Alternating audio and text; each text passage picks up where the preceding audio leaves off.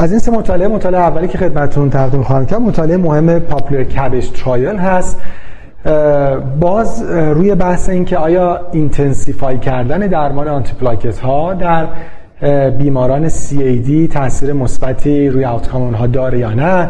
این دفعه در subset بیمارانی که CABG میشن. خب می‌دونیم این هم یکی از مباحث خیلی مهم هست. practice های بسیار متفاوتی هم وجود داره. بیمارانی که coronary artery bypass graft براشون انجام میشه آیا فقط یه آسپرین بگیرن یا علاوه بر آسپرین antiplatelet دیگه هم دریافت بکنن یا نه؟ خب guideline ها هم خیلی توشون controversy وجود داره.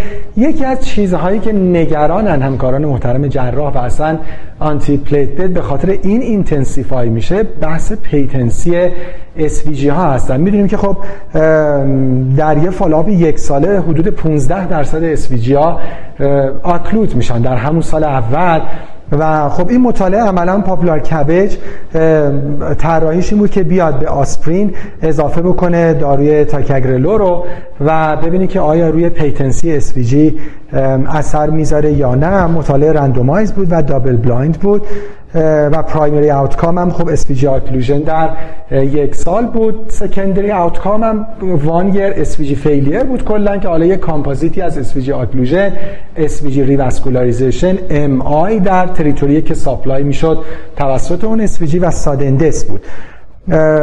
خب result اینجوری بود که در 499 بیماری که randomize شدن با یه متوسط سنی حدود 67 و اینجا هم دوباره 87 درصد مطالعه آقایان بودن یعنی فقط 13 درصد مطالعه خانم ها بودن. به جهت indication 31 درصدشون در setting acute coronary syndrome بودن. نکته خیلی خیلی مهم اینه که این این trial همونجور که من اولش هم خدمت شما تصویر رو گذاشتم یه negative trial بود برای اینکه ticagrelor add بشه به آسپرین. اما نکته که خیلی خیلی مهمه این که 95 درصد این بیماران CABG شون on انجام شده بود و براشون cardiopulmonary bypass انجام شده بود.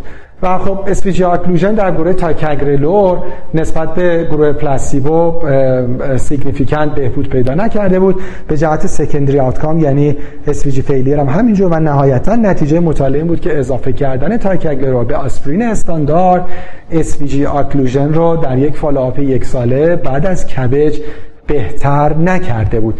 نکته ای که باز تاکید می‌کنم این که تقریبا همه این بیماران بیمارانی بودن که CABG شون on-pump انجام شده بود. خب می‌دونیم الان guideline ها خیلی هاشون در حقیقت اضافه کردن یک antiplatelet دوم به آسپرین رو توصیهشون در بیمارانی هست که off-pump براشون CABG انجام میشه.